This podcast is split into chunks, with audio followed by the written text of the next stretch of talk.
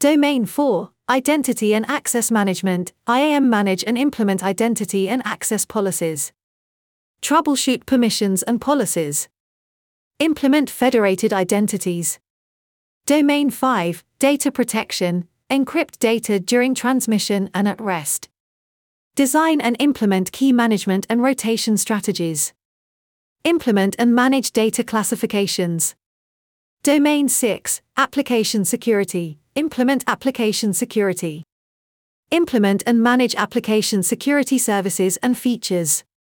Secure application interfaces. Domain 7, Operations Security, configure and validate secure storage solutions.